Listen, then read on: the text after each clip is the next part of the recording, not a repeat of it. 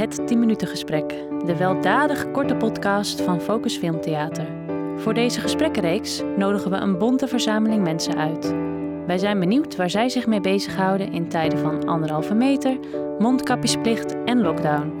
Hoe blijven ze van de straat en wat is er op hun beeldschermen te zien? Sinds zijn studie aan de Arnhemse toneelschool is Bert Geurkink Arnhemmer.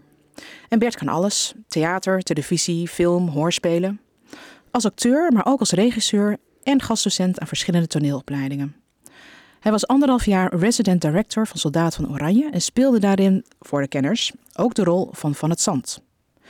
Liefhebbers van Nederlandse series hadden hem kunnen zien in onder meer Flikken Maastricht, Voetbalmafia en Hoogvliegers. En vooral Deadline, waarin hij een paar seizoenen meedraaide. Op zijn film-cv staan titels als Duizend Rozen, De Bende van Os en Tussen Twee Huizen. Ergens in de nabije toekomst speelt hij ook een piepklein rolletje in de nieuwe Alex van Warmerdam. Bert, verklaard filmliefhebber en trouwe bezoeker van Focus, was enige tijd een van onze ambassadeurs. En het warme hart dat hij voor ons heeft, hebben wij natuurlijk ook voor hem. Mijn grote vraag is: wat doet een acteur in tijden van corona? Welkom Bert, fijn dat je er bent en ik hoop dat het goed met je gaat. Nou, het, uh, het is een prachtige dag vandaag. Het licht is prachtig door al die sneeuw. Uh. Dus het, het, gaat wel. Ja. Ik wil even bezwaar maken tegen uh, hij kan alles. het vak van acteur is, en dat is ook de lastigheid, dat je moet doen alsof je alles kan. Dus bijvoorbeeld, ik, ik, ik herinner me ineens dat ik een gynaecoloog moest uitbeelden in Nieuwe Buren. En dan sta je daar ineens vol in het pak en dan moet je de, de, de, de, navelstreng doorknippen en dat ging mis en dan moet het opnieuw allemaal weer geïnstalleerd worden. Dus uh, de enorme druk op de acteur is dat iets wat je nooit gedaan hebt, dat je dat moet doen alsof je dat al honderd keer kan. Dus is... ik kan niet alles, ik, ik moet doen alsof ik alles kan. Ja. Oké, nou goed. Naar mijn grote vraag. Wat doet een acteur in tijden van corona? ik liep hier naartoe en toen dacht ik ineens, ik zou vanavond, echt dus letterlijk vanavond in Dortmund première hebben van een uh, jeugdtheatervoorstelling. Ik liep dich. Nou, ik zit dus nu hier en niet in Dortmund. Dus dat, wat, wat je doet is uh, uh, plannen verschuiven en, en soms opnieuw verschuiven. En wat je doet is je spaargeld opmaken en wat je doet is plannen maken ik ben bijvoorbeeld op dit moment een, heb ik net een showreel klaar van mijn werk als filmacteur, wat ik de afgelopen twintig jaar gedaan heb. Om daarmee mijzelf te proberen in de Duitse markt te krijgen. Dat doe ik. Ah, dus je gaat de grens over. Dat, dat theater, jeugdtheaterstukken, was dat ook helemaal in het Duits?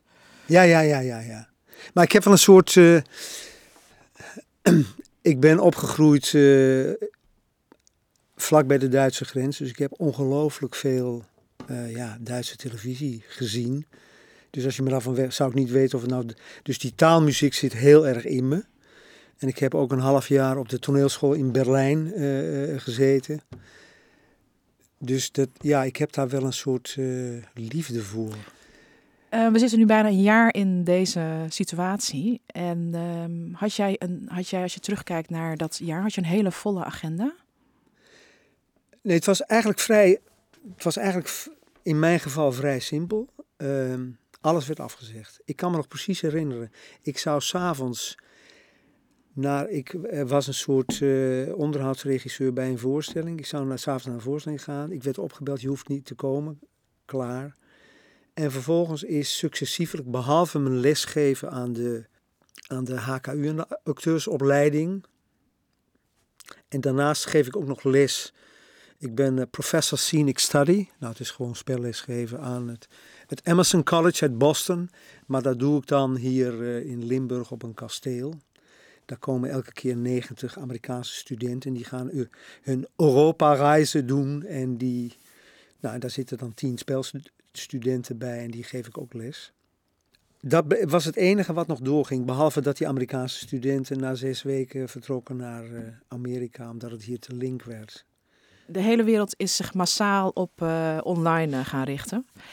En um, ik heb laatst een stuk van Ita zitten kijken. Ja, ja.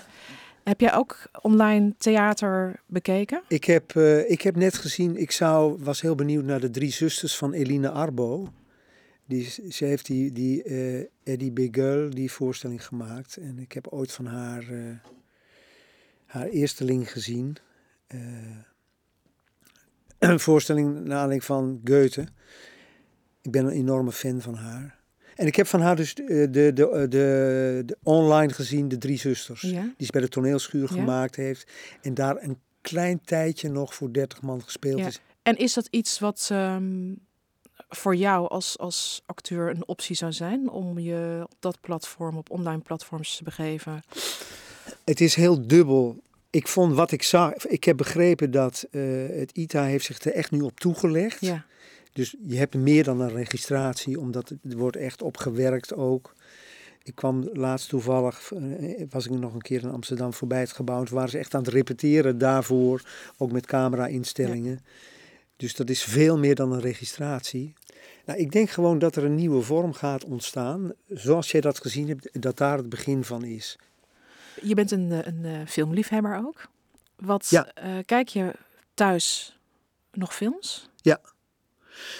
Um, het is grappig, want ik had hier uh, een, uh, in het filmhuis een film gezien. Liebe in den Gangen. Ja. Met Frans Rogowski en Sandra Hüller. Nou, ik was daar zo... Dus die heb ik nog een keer... Die was opnieuw... Het stond in de ARD-mediatheek, dus die heb ik opnieuw gezien... om erachter te komen waarom die me nou zo ongelooflijk bij de kladden pakte, die film. Ik was uh, uh, afgelopen jaar totaal hingerissen van Babylon Berlin. Die is, volgens mij is, is die bij Videoland. Ik ben stiekem even een, een, een maandje, maandje gratis lid geweest om hem helemaal te bekijken. Ja.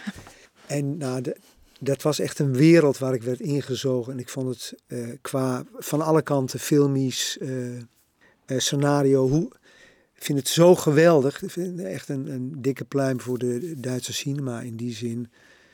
En in die zin vind ik het soms beter dan de Amerikaanse. Hoe ze dus wereldgeschiedenis, filosofie, menselijke dingen onderling. Tegelijkertijd filmisch ook ongelooflijk uitgepakt.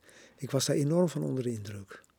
Heeft, heeft deze tijd je ook nog wat, wat gebracht? Om even aan de positieve kant te blijven. Nou ja, uh, dat zal voor meerdere gelden. Uh, ik wist niet dat Arnhem zo mooi was.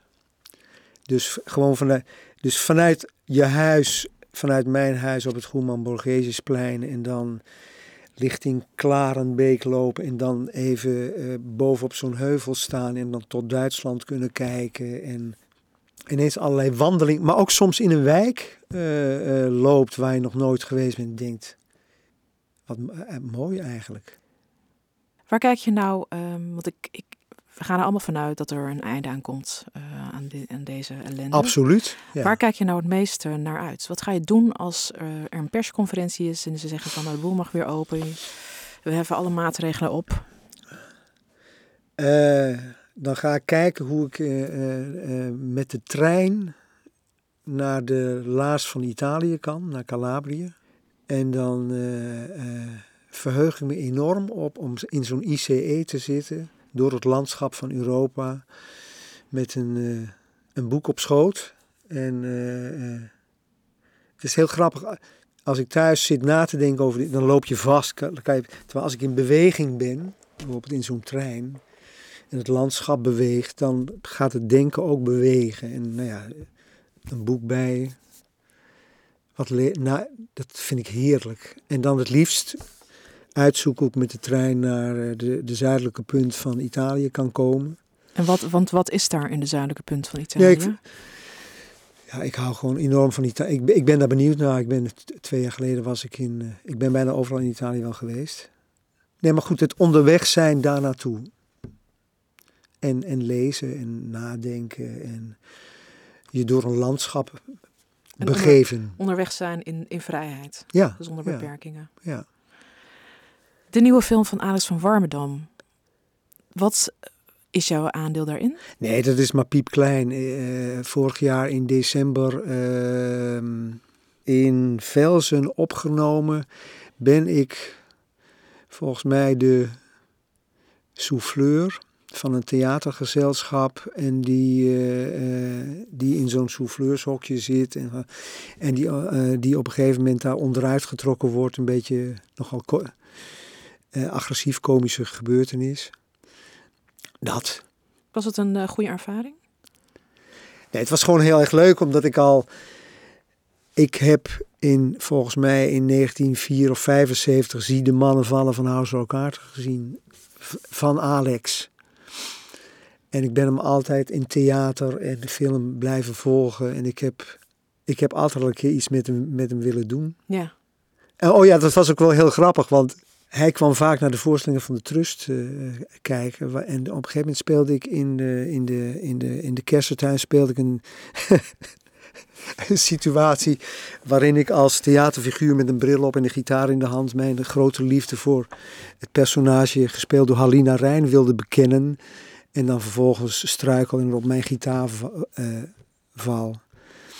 En waarop Alex mij later aansprak van uh, dat was het meest geestige moment van dat theaterseizoen wat hij ever ooit gezien had. Ja, leuk. Hartelijk dank voor je komst en uh, voor het gesprek. En ik wens jou een ontzettend uh, goed jaar. En, en, en, na deze lockdown hoop ik dat er veel voorstellingen en veel werk voor je klaar ligt.